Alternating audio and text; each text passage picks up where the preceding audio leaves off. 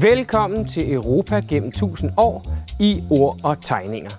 En foredragsrække på i alt fem foredrag, som skal udfolde den arv og det tankegods, som har gjort det Europa og det EU, vi har i dag. Jeg selv hedder Andreas Bunde Hansen, jeg er kulturarvsforsker, og bag mig står illustrator Erik Petri, som live tegner, mens jeg fortæller. Dette er det fjerde ud af fem foredrag, som handler om best practice ledelse igennem 1000 år i Europa, altså hvordan Europa er ledet i dag, og hvordan det har været ledet gennem tiden. Velkommen til.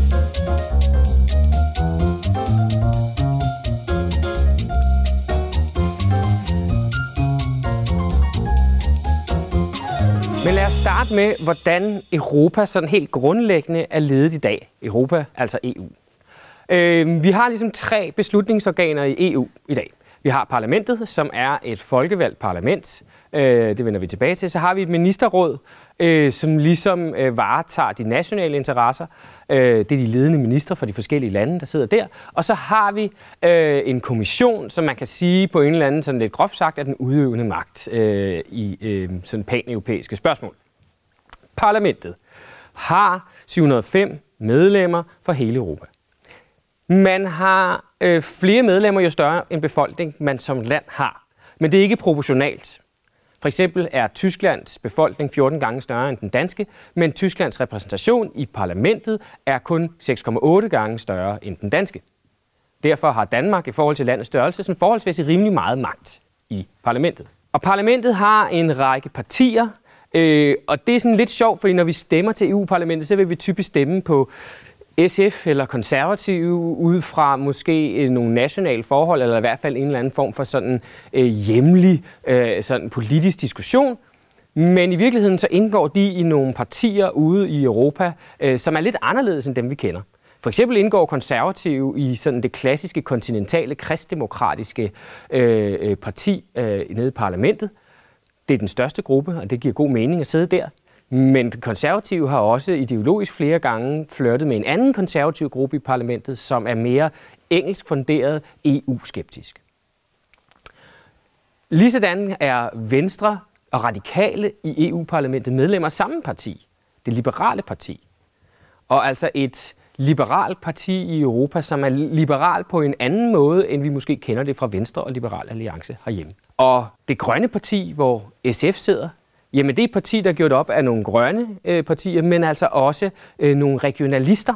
Så de kan risikere at sidde sammen med øh, øh, øh, øh andalusiske øh, øh, patrioter og den slags i øh, parlamentet. Så derfor så bliver det enormt komplekst. De almene europæiske spørgsmål, dem hvor Europa har absolut magt, bliver først og fremmest, er først og fremmest en sag mellem øh, kommissionen og parlamentet. Øh, men det skal ligesom igennem både parlamentet og ministerrådet, før det kan blive besluttet. Der er ikke noget kammer, der kan trumfe hinanden. Så derfor er parlamentet og ministerrådet nødt til at blive enige. I de spørgsmål, som har fælles europæisk relevans, men hvor det er op til de nationale øh, øh regeringer, der er det ministerrådet og kommissionen, der forhandler. Lovforslagene kommer typisk fra kommissionen, men kan i princippet også komme fra parlamentet. Vi har altså at gøre med også en verden, hvor øh, nationalstaterne har, øh, vil nogen sige det, afgivet noget suverænitet, altså sagt, det her område må EU gerne bestemme.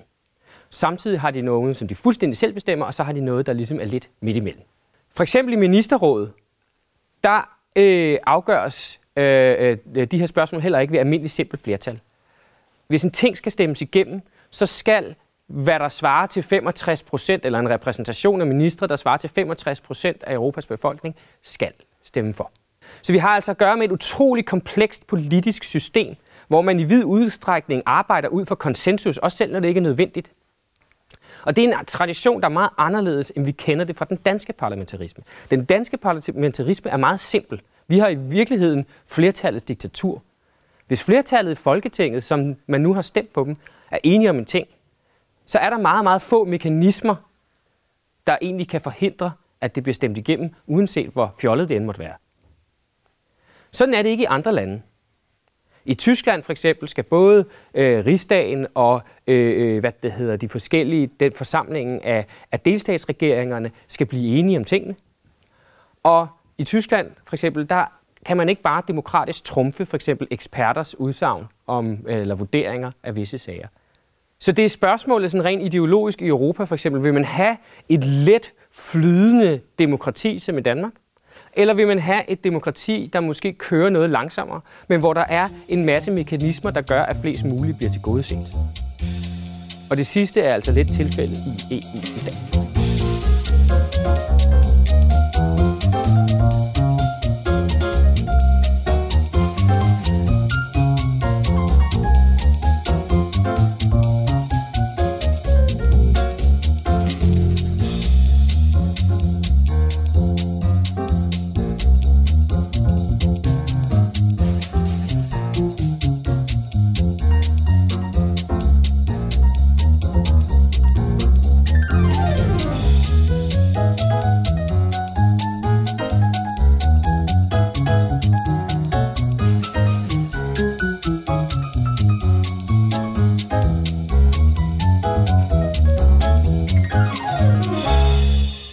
Men hvad er egentlig det historiske forlæg for de beslutningsprocesser, vi har i EU og øh, Europa i dag? Det er ikke nogen ny tanke, at øh, i Europa på en eller anden måde skal have et fælles samarbejde. Ofte har det ikke været hele Europa på samme måde, som det er i dag, men hele tanken om at samle den civilisation eller det område, som i middelalderen var dækket af øh, den katolske kristendom, øh, har eksisteret i tusind år. Den startede omkring år 800 med Karl den Store, som grundlagde et kejserige, som var et rige af fortrinsvis galliske og germanske stater, som, eller høvdingedømmer, stammer, som øh, øh, var kristne, og som ville være de værtslige beskytter af Rom, som havde øh, de her selvstændige stamme høvdingedømmer, men en fælles overherre, og man på en eller anden måde havde et fælles projekt. Det er det, der senere er blevet kaldt det tysk-romerske kejserige, og på mange måder lignede det tysk-romerske kejserige egentlig EU i dag. Øhm, og man kan sige, at EU på den måde er rundet af en eller anden form for stammeunion. Det tysk-romerske kejserrige blev formaliseret, øh, øh, blev skabt af Karl den Store omkring 800, men formaliseret af Otto den Store i 962, og op igennem middelalderen gjort sådan mere og mere øh, øh et stringent byråkrati med nogle faste rammer. Så kom 30-årskrigen, og der er stor forskel på det tysk-romerske kejserrige, der var før og efter 30-årskrigen. Hvis vi starter med det middelalderlige tyske øh, romerske kejserrige, som det så ud øh, Øh, i slutningen af middelalderen. Så var det et land med, eller en union, med ca. 250 forskellige stater. Fra store kongedømmer og hertugdømmer som Bayern, ned til frie øh, byer, til bispefyrstedømmer, altså lande, som er et stift, altså en, en biskop, som er konge over sit stift, helt ned til frie landsbyer. Og alle de her havde vidt forskellige styreformer. Det var man nødt til at respektere på en eller anden måde, øh, selvom kejseren ofte ville blande sig. De her havde, vi skal huske, at de straks sig ud over et stort område, til det nordlige Balkan, øh, den nordlige halvdel af Italien, hele det område, der i dag er Tyskland og Centraleuropa, sågar i perioder Danmark også. De havde en fælles forståelse af at ligesom være øh, Roms værtslige beskyttere, have et fælles projekt i det, og ligesom tilhøre en fælles kulturkreds. Men sprogligt var de ikke særlig fælles. Fordi indtil Martin Luther standardiserede det tyske sprog, så kunne en nordtysker ikke forstå en sydtysker. I det tysk-romerske kejserige havde man en rigsdag, hvor, som man ofte mødtes i. Man havde nogle faste byer, man gjorde det i, i øh, Nürnberg eller Regensburg. Øh, det er over en lang periode det her, så de her byer skiftede lidt. I rigsdagen øverst sad øh, kejseren, og han havde magten til at uddele og fratage titler. Og det er meget, meget vigtigt i en middelalder, hvor blodsbånd og titler er utrolig vigtigt. Under ham sad kurfyrsterne, og kurfyrsterne havde magten til at vælge kejseren. Og der sad syv kurfyrster, der skulle altid være tre gejstlige og fire værtslige kurfyrster. Og de her kurfyrstedømmer var typisk nedarvet. De ændrede sig en lille smule over tid, men det meste af tiden var det øh, ærkebispefyrsten af Kølen, ærkebispefyrsten af Mainz og ærkebispefyrsten af Trier, og markgreven af Brandenborg, som senere bliver til kongen af Preussen, hertugen af Bayern, øh, Falsgreven og kongen af Bøhmen. De havde også hver deres funktioner. For eksempel så var ærkebispefyrsten af Køln var også kansler for Italien. Italienerne var ikke repræsenteret i rigsdagen. Til gengæld så var der en konsensus om, at kejseren blandede sig så lidt som muligt i italienske forhold. I det her komplekse system arbejdede man i vid udstrækning ud fra konsensus. Den konsensus øh, kunne dog købes. Øh, man havde stemmeret i rigsdagen, øh, men ofte så skete det, at nogle af de større fyrster måske købte nogle af de mindre fyrster stemmer for på den måde at skabe en øh, konsensus. Det her var helt åbenlyst. Dengang var der ikke noget, der hed korruption. Korruption var ikke opfundet som en negativ ting. Det, der var det helt store springende punkt, det var jo selvfølgelig, hvor meget kejseren skulle bestemme. Hvis det stod til kejseren selv, så skulle kejseren bestemme over nogle væbnede styrker, men der fandtes ikke en kejserlig her. Kejseren var altid afhængig af sin egen her, der hvor han nu kom fra. I lange perioder var det Habsburgerne, så det vil sige, det er den østriske her. Men kejseren ville gerne have en her. Og hvis han ikke skulle have en her, så ville han have retten til at udskrive skatter i befolkningen til militære formål. Kejseren havde den formelle ret til at give og fratage titler, som sagt, det vil sige, at han kunne ophøje for eksempel en hertug til øh, ærkehertug eller til konge. Hertugtitlen er noget, der bliver givet af en overherre, men man kan blive arvehertug, altså et nedarvet øh, øh, hertugdømme, som oftest så øh, går videre hen og bliver kaldt for fyrste, konge eller så lignende. Den magt havde han. Så ville han også gerne have magten over, øh, hvordan folk bestemte i deres eget land, og magten over de religiøse forhold efter reformationen. Men det førte til nogle meget, meget store krige.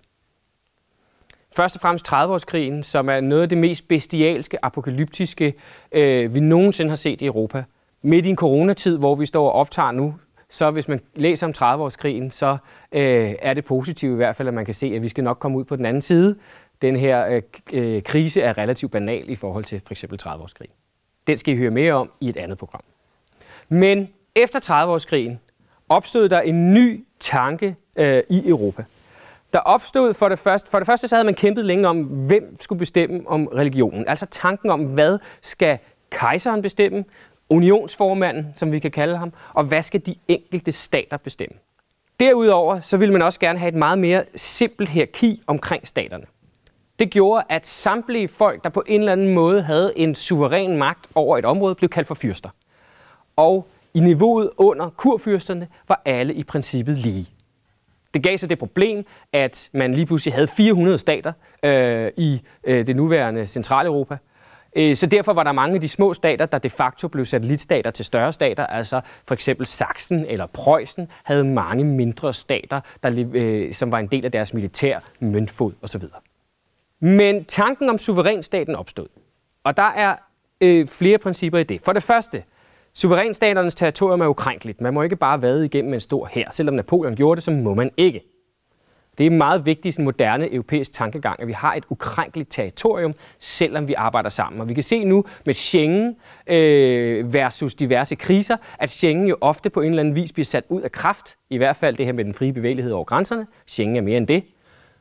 Men at øh, Schengen-samarbejdet, dele af det bliver sat ud af kraft i forbindelse med kriser. Vi har ukrænkelige territorier. Så er der retten til at selv at bestemme sin religion. Det var det allerstørste springende punkt øh, efter 30-årskrigen. Og så var der retten til at vælge den styreform, man gerne vil have i det givende land. Fordi at der både var klassiske enevældige konger, som i Preussen eller i Bayern eller i Østrig, men der var også små landsbyer, der måske havde demokrati. Hvis man kigger på et øh, landkort af Tyskland i dag, så kan man virkelig se den her decentralitet. De tyske kommuner er for eksempel opdelt efter kulturhistoriske forhold, og ikke her hjemme i Danmark, hvor de er opdelt efter mere eller mindre økonomiske forhold. Øhm, så i Tyskland har man 205 kommuner med under 100 indbyggere. Så opstod tanken om staten, den moderne stat, i samme forbindelse med suverænsstaten. Altså, Inden da, så havde staten, det havde været øh, en, en eller anden form for overherres personlige legeplads. Staten havde været noget dynastisk. Ikke? En fyrste, han havde givende områder, ofte typisk spredt mange steder i Tyskland eller Centraleuropa, øh, uden sammenhæng, og de var sådan set hans personlige legeplads. Der havde tidligere i middelalderen været et feudalsamfund med en eller anden form for kontrakt med, at fyrsten og adelen skulle beskytte befolkningen, og befolkningen skulle til gengæld levere arbejdskraft osv. Den der kontrakt var ligesom ad over lidt glædet ud i sandet, og helt klart kun været til fyrsternes fordel. Så det var fyrsternes personlige legeplads. Det var gået fuldstændig galt under 30-årskrigen, hvor der herskede absolut anarki i Europa. Det skal vi høre mere om i et andet program. Men derfor så opstod tanken om, at der skulle være en stat, som tjente staten og befolkningens ved og vel, og ikke en legeplads for en fyrste. At det alligevel blev sådan en gang imellem, er så noget andet. Men ideologien omkring det var, at der var en overliggende stat, som egentlig ikke havde noget at gøre med fyrsten. Fyrsten skulle bare forvalte den. Og derfor kom der oftest egentlig enevælde paradoxalt nok, fordi så vidste man, hvor magten var placeret, hvem der stod til ansvar. Så en enevældig fyrste skulle forvalte staten for befolkningens og almenvældets ved og vel. Så her har vi altså en europæisk union i 1700-tallet, øh, bestående af en masse mere eller mindre selvstændige stater, men med nogle formaliserede samarbejder. Og i øvrigt stater, der var mere selvstændige end EU-staterne måske er i dag. De havde i hvert fald ikke fælles møntfod. De havde ikke koordineret landbrugspolitik og den slags ting, som vi har i Europa i dag.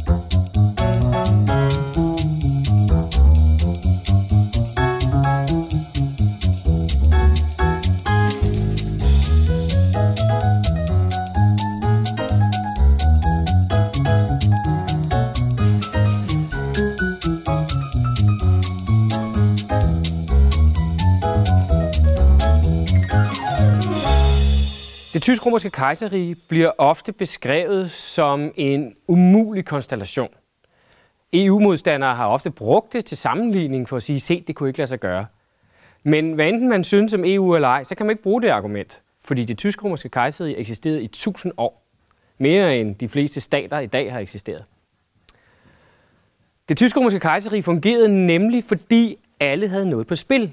Nok var øh, processen besværlig, langsomlig. Nok var der konstante intriger og konflikter, men der var også efter datidens standarder en vis form for demokrati, fordi mange havde noget at sige. Mange små stater havde rent faktisk en eller anden reel magt i et større samarbejde. Og rigtig, rigtig mange havde noget på spil og kunne få noget igennem. Derfor havde selv de mest indædte modstandere af samarbejdet ikke en lyst til, at samarbejdet helt skulle ophøre. Derfor overlevede det tyske romerske kejserige også 30-årskrigen. Vi har forskellige former for styreformer i Europa, eller måder at lede på, selvom vi alle sammen på en eller anden måde er vestlige liberale demokratier. For eksempel i Sydeuropa er der flere lande, hvor øh, velfærden er lagt ud i høj grad til civilsamfundet og i særdeleshed arbejdsgiverne, og hvor grænsen mellem privat og offentlig er meget øh, stærk, og hvor en offentlig embedsmand skal være ukompromitterbar, hvorfor en offentlig embedsmand også skal have meget i løn, for eksempel. Fra en nordisk, øh, mere, hvad kan vi kalde det, protestantisk øh, øh, tænkning, hvor vi har en meget stor stat, som tager et meget stort ansvar for det enkelte individ, men hvor man så derfor også skal have en meget nøjsommelig omgang med de offentlige midler, og hvor grænsen mellem offentlig og privat er langt mere flydende. Et af de tidspunkter i historien, hvor vi virkelig fik nogle store ledelsesmæssige, øh, øh, øh forskellige ledelsesmæssige ideologier at se, var i 1700-tallets konfliktfyldte Europa. Vi havde på den ene side Preussen. Preussen blev op igennem 1700-tallet verdens stærkeste militærmagt, eller i hvert fald Europas stærkeste militærmagt, på en klar strategi, der handlede om for det første en infrastruktur, som var en offentlig investering, som også satte hjulene i gang.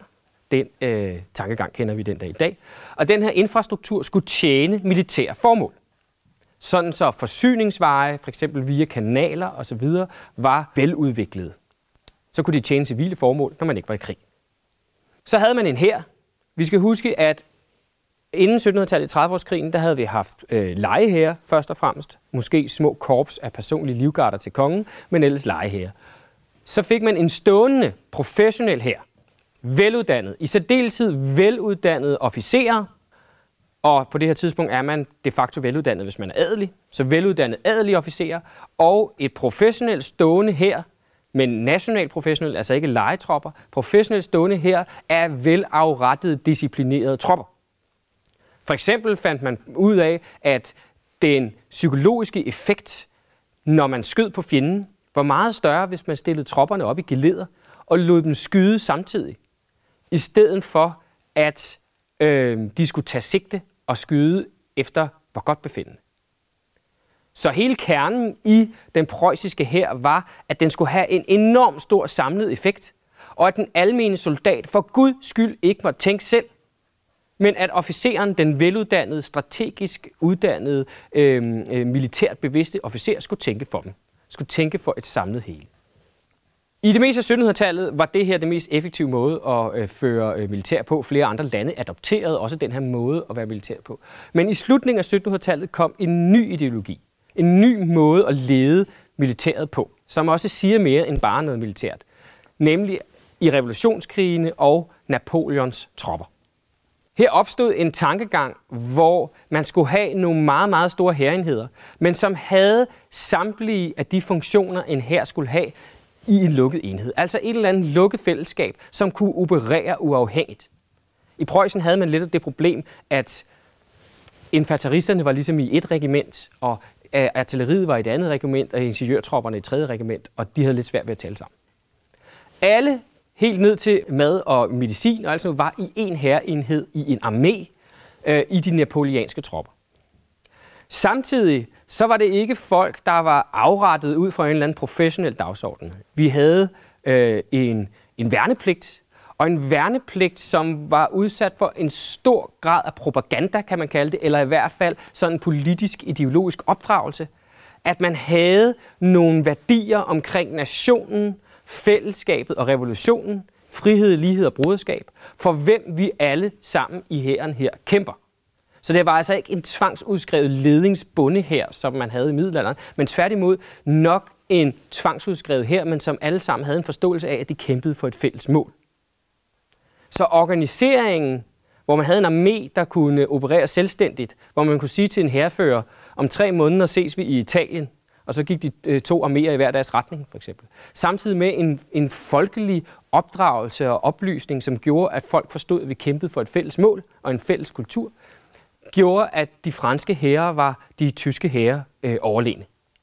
Paradoxalt nok så gjorde det, at den dansk-tyske herrefører øh, Moltke, Helmut von Moltke, som var øh, øh, de ledende kræfter i de preussiske hære i, øh, i 1860'erne og 70'erne, øh, paradoxalt nok var det, at han bibeholdt meget af det preussiske, men adopterede også en stor del af det napoleanske i hans måde at føre krig på.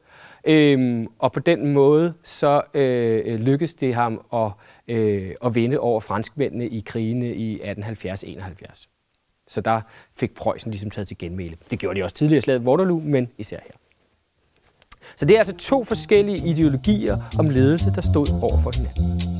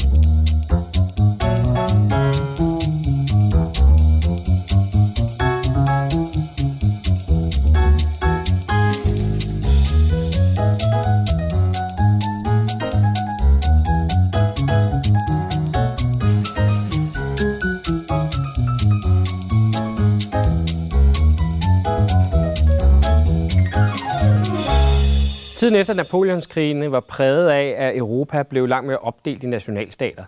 Nationalstater med bilaterale aftaler, nationalstater, som havde været deres koloniale projekt, og det fælles europæiske projekt døde ligesom lidt, på trods af, at de fleste europæiske kongehuse set var i familie. Øh, vi kan kalde det den bilaterale ære, for selvfølgelig var der masser af samarbejder. Øh, de var bare forhandlet sådan enkeltvis landene imellem, og det blev de sådan set ved med at være sådan til efter 2. verdenskrig. Det, der er lidt interessant i den her periode i forhold til ledelse og europæisk samarbejde, det er, at der opstod en masse langt mere civile, politiske europæiske samarbejder, præget af en fælles ideologi. Sådan et af de mest sådan, bedste eksempler er den demokratiske socialisme. Man kan sige, at, at Europa er i høj grad i dag ledet af på den ene side den demokratiske socialisme, på den anden side den her sådan, klassiske kristdemokratiske socialkonservatisme. Den demokratiske socialisme er rundet af i særdeleshed Første Verdenskrig og det øh, tyske andet rige. Det tyske andet rige opstod øh, efter øh, krigene mellem Preussen og Frankrig. Der fik man samlet en stor del af øh, det nuværende Tyskland og Centraleuropa i et mere nationalt kejserige, hvor man kan ligesom sige, at det gamle kejserige, der var grundideologien, det var Roms værtslige beskytter. Her var grundideologien under Bismarck, at Preussen og, øh, skulle være de tyske folks beskyttere, fordi man lige pludselig begyndte at få en helt anden sådan, bevidsthed omkring etnicitet og øh, kulturelle og etniske rettigheder og den slags. Så det var også nemt at bruge den slags politisk, som det også blev brugt i krigene herhjemme i 1864. Så det tyske andet rige fandtes altså fra 1871 til 1919. Præcis den levetid, som Rosa Luxemburg levede i. Rosa Luxemburg er regnet for sådan den fremmeste tænker i vores øh, øh, demokratiske socialisme, som vi ligesom her lader symbolisere de der sådan overliggende moderne europæiske ideologier, som præger ledelsen i dag. Rosa Luxemburg var oprindelig øh, øh, revolutionær, leninistisk øh, socialist, gik ind for proletariatets diktatur med magt, men kunne ligesom i forbindelse med Første Verdenskrig i særdeleshed se, hvordan der var nogle almen demokratiske frihedsrettigheder, som var virkelig, virkelig vigtige at, øhm, at få prioriteret, om man så må sige, over en eller anden ideologi fra Marx og Lenin. Og det var noget med ytringsfrihed, det var noget med, at man fik taget sig af krigens ofre, i særdeleshed krigsfangerne. Det var noget med ligestilling mellem kønnene. Øhm, og det er nogle ting, der står fuldstændig sådan centralt for os i Europa i dag. Det endte med at koste hende livet. Hun blev dræbt i øh, de uroligheder, der var øh, efter 1. verdenskrig i 1819, 1818, 1819 i øh, Tyskland. Efter 2. verdenskrig øh, opstår der ligesom den form for ledelse af Europa, vi kender i dag. Det samarbejde, vi kender i dag. Og den, den står egentlig på to ben. Først så er der et ideologisk ben som handler om, at nogle mennesker, der mener, at Europa er nødt til at have et formaliseret samarbejde, for at øh, de uhyreligheder, vi så under verdenskrigene, ikke kan ske igen. Altså den her en ideologi om, og så kan man sige, om den har ret eller ej, men en ideologi om, at et Europa, der kun består af bilaterale aftaler, og som har enormt travlt med de etnokulturelle og de etnokulturelle rettigheder og de etnokulturelle øh, fællesskaber frem for andre fællesskaber, altså os versus dem. En ideologi om, at det er ikke godt. At vi er i Europa har et etnisk og kulturelt samhørighed, og vi derfor på en eller anden måde skal øh, øh, høre sammen. En ideologi, som i vid udstrækning bunder i tænkerne efter 18. verdenskrig, der begyndte at tænke om skyldspørgsmålet blandt andet. For eksempel Hannah Arendt. Det interessante ved Hannah Arendt, det var, at hun gennem sin, øh, sin filosofiske tænkning og sin forskning ligesom kom frem til, at der findes ikke nogen, der er født med en grundlæggende ondskab. Det er det samfund, vi skaber omkring folk, som gør dem onde eller gode, og som i det hele taget validerer øh, øh, karakteren af det, de gør. For eksempel så var hun som journalist til stede ved retsforfølgelsen af en tysk lejerkommandant og fandt ud af, at han var ikke grundlæggende født mere ond end os andre. Han var en embedsmand, og det samfund, han var øh, rundet af, det var det, der gjorde ham ond i andres øjne. Og derfor blev man optaget af i Europa, at vi skulle have et samfund, hvor ligesom byråkratiet og staten ikke fordrede den der ondskab hvor der skulle være nogle mekanismer, som ikke gjorde det. Hvilket gjorde til, at vi talte om nogle generelle europæiske værdier, som øh, ligestilling og øh, beskyttelse af mindretal. men også nogle instanser som Europarådet og den europæiske menneskerettighedskonvention. Derudover det andet ben, som den her ledelse bestod af, var et økonomisk ben. En forståelse af, at hvis landene i Europa er økonomisk afhængige af hinanden, hvis de har et meget, meget, meget forpligtende økonomisk samarbejde, så et, så fordrer det en almen velstand i de europæiske lande, som også gør, at landene ikke er så forskellige, man ikke har måske den store incitament til at gå i krig med hinanden, den slags. Men også to, at øh, landene forbliver gode venner. Et forpligtende økonomisk fællesskab. Økonomien er der, hvor det gør ondt, og det forpligtende økonomiske fællesskab er øh, det ben, det skal stå på, hvis man skal få, få landene til at indrette sig efter hinanden. Og i særdeleshed de to vigtigste magter, Tyskland og Frankrig. Fordi freden i Europa har altid stået mellem freden mellem Tyskland og Frankrig, eller skal vi sige, den ledende tyske magt, for vi skal tale om, at det her med et samlet Tyskland er en meget ny ting. Så det ledende tyske magt, med hvad enten det var Habsburgsk Østrig, Preussen eller hvad det nu var, og så Frankrig. Den fredsakse skal kunne fungere, for at Europa kan fungere.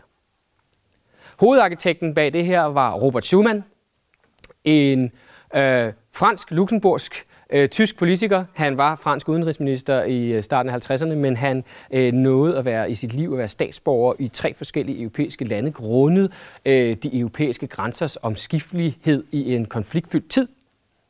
Og han fik altså ideen til, at vi omkring de vigtigste produktionsmidler i slutningen af 40'erne var det kul og stål. At vi omkring de vigtigste produktionsmidler skulle, øh, øh, skulle samarbejde, skulle have et meget, meget tæt forpligtende samarbejde. Det førte i første omgang til øh, en kul og stål traktat, et løst samarbejde omkring det i 1950, et Europaparlament i 1952, men ikke et folkeligt, demokratisk valgt Europaparlament, som vi kender i dag. Det kom først i 1979. Og øh, så en Rom-traktat i 1957, som skabte det, vi kalder EF eller EU i dag, som var ligesom lidt mere et, et mere formaliseret, bindende samarbejde øh, omkring også flere ting end bare kul og stål, altså for eksempel landbrug osv.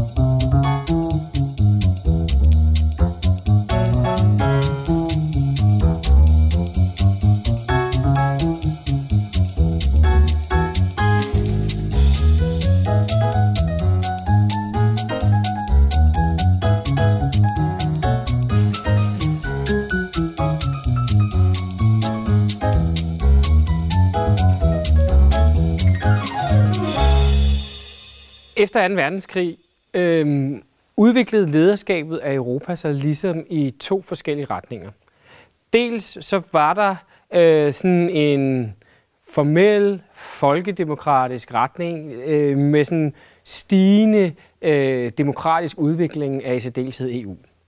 Det kom øh, særligt med Simone Weil, hendes kamp for øh, generelle rettigheder og hendes kamp for direkte valg til Europaparlamentet som blev indført i 1979. Sidenhen kan vi også sige, at, at EU-borgerskabet har fyldt enormt meget. Selvom vi jo selvfølgelig ikke har et øh, EU-statsborgerskab helt øh, sådan øh, løsrevet fra en, øh, nationalstaten endnu i hvert fald, så øh, det der med at være borger i EU og de ting, som EU ligesom skal servicere en med, frie grænser, øh, åbne uddannelsesvalg på øh, tværs af landegrænser, kultursamarbejder, som, øh, som ikke nødvendigvis skal udmønte sig i noget økonomisk, men som skal udmyndte sig i, at folk de mødes og udveksler kultur. Alt det her sagt, som, som Europaborgere har udviklet sig øh, stigende siden. Men samtidig i sådan perioden, særligt under den kolde krig, der havde man nogle meget, meget stærke sådan enkeltpolitikere, som forsøgte efter bedste evne mere eller mindre enrådigt at forme verdenshistorien.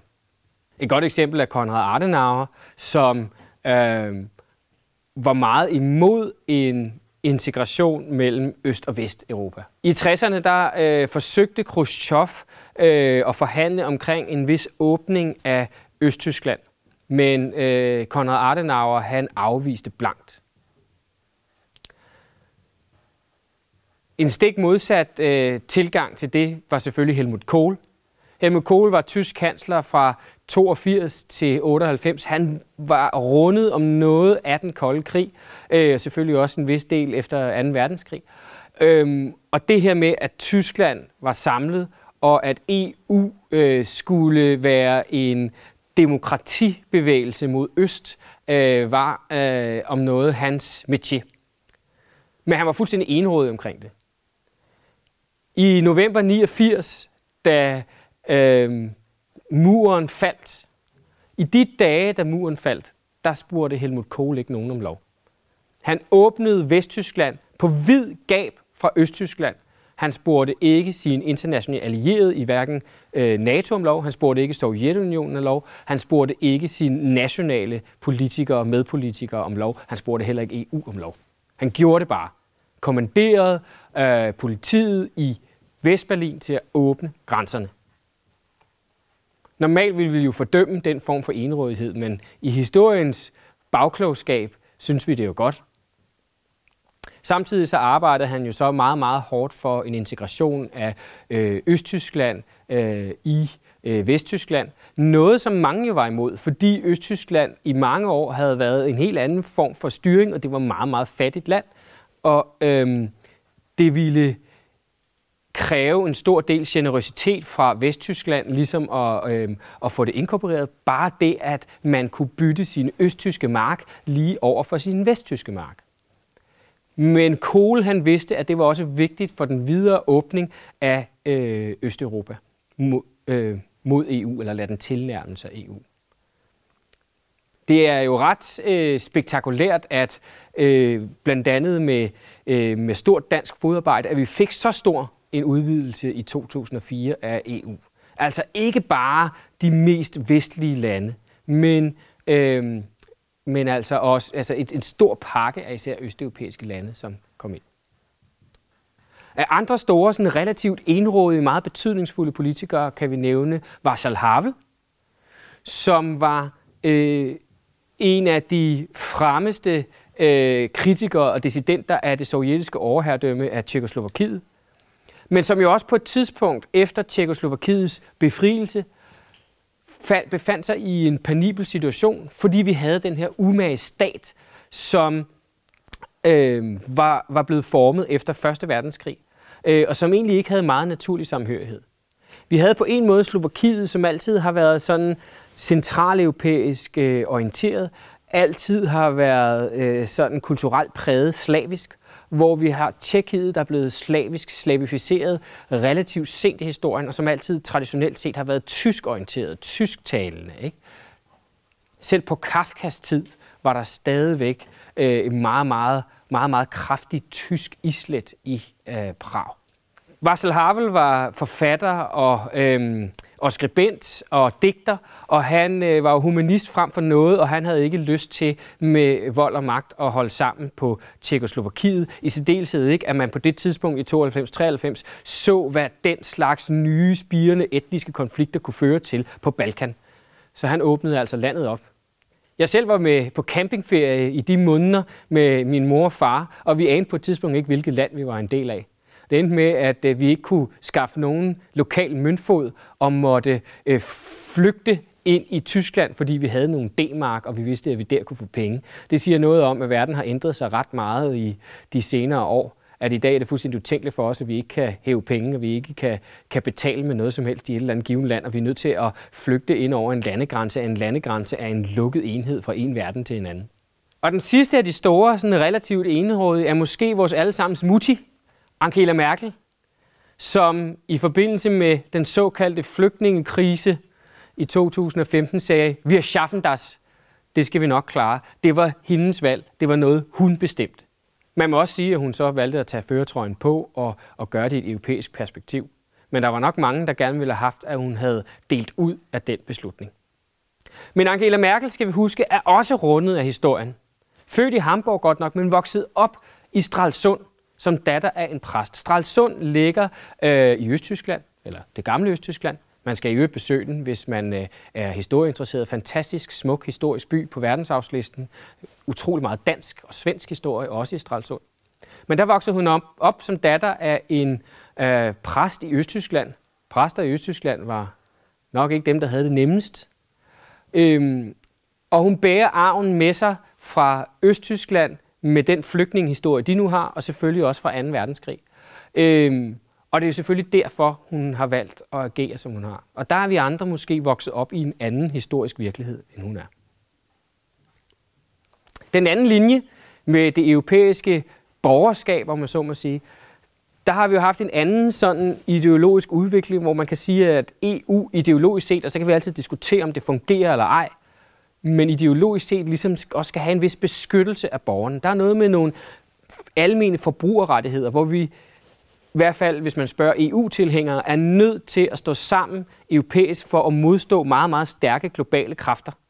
Og det gælder jo både om, hvad vi kan proppe i vores mad, men også om, hvordan man sørger for, at de store tech-giganter betaler skat, som vores egen Margrethe Vestager har arbejdet sig indgående for.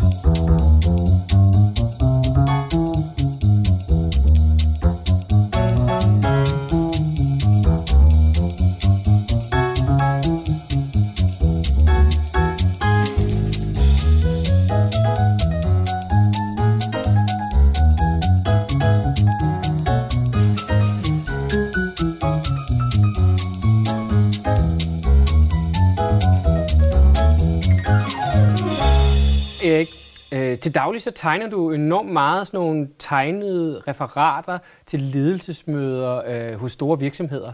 Øh, så det er jo så nærliggende at spørge dig, hvilken læring kan du udrede af dagens gennemgang her? Øhm, at den måde, som at øh, vores Europaparlament i dag er sat sammen på, det har den her meget kraftige inspiration tilbage fra det tysk-romerske kejserige, hvor at øh, mindre stater fik mulighed for at have noget at sige, fordi de var i det her plenum sammen med andre. Øh, og så også det, man arbejdede efter konsensus i stedet for et smalt flertal. Det synes jeg er jo spændende. Ja, det er jo en meget anderledes måde, end vi gør det i Danmark, hvor det ligesom er øh, flertallet, der bestemmer, og det er meget sjældent, man egentlig... Øh, ej, jeg tror størstedelen egentlig, at folketingsbeslutninger er for konsensus, men de store udfordringer i vores øh, samfund er sjældent noget, hvor vi arbejder mod konsensus. Ikke? Jeg synes, hvis jeg må applaudere, hvordan at du kan tegne Kohl og Merkel med meget, meget få streger, øh, og så øh, kan vi stadigvæk se, hvem det er. Øh, det synes jeg er ret interessant. Men det fik mig til at tænke på, og jeg ved egentlig ikke, hvorfor jeg lavede den sådan kausalitet, men det fik mig til at tænke på, at selvom de er meget forskellige, så er hun, var hun jo egentlig i, i lære hos ham. Og kan du ud fra det, vi øh, har talt om i dag, måske sådan se, om, om, om hun har arvet noget fra Kohl, selvom hun er så afgørende forskellig i sin person? Hun er ikke bange for at træffe nogle øh, afgørende beslutninger, i hvert fald på tidspunkter, hvor hun kan risikere at være upopulær. Øh, der er hun ikke bange for at træde karakter. Det har hun sikkert fået med fra ham. Okay. Erik, mange tak, og rigtig flot tegnet.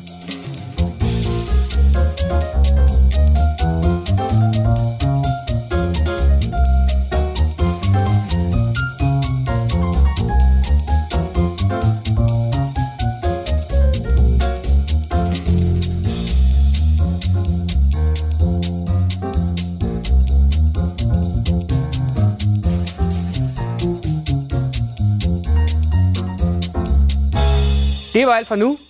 Erik Petri og jeg takker af øh, og vender tilbage med det femte og sidste foredrag om krig og fred i Europa snarligt på gensyn.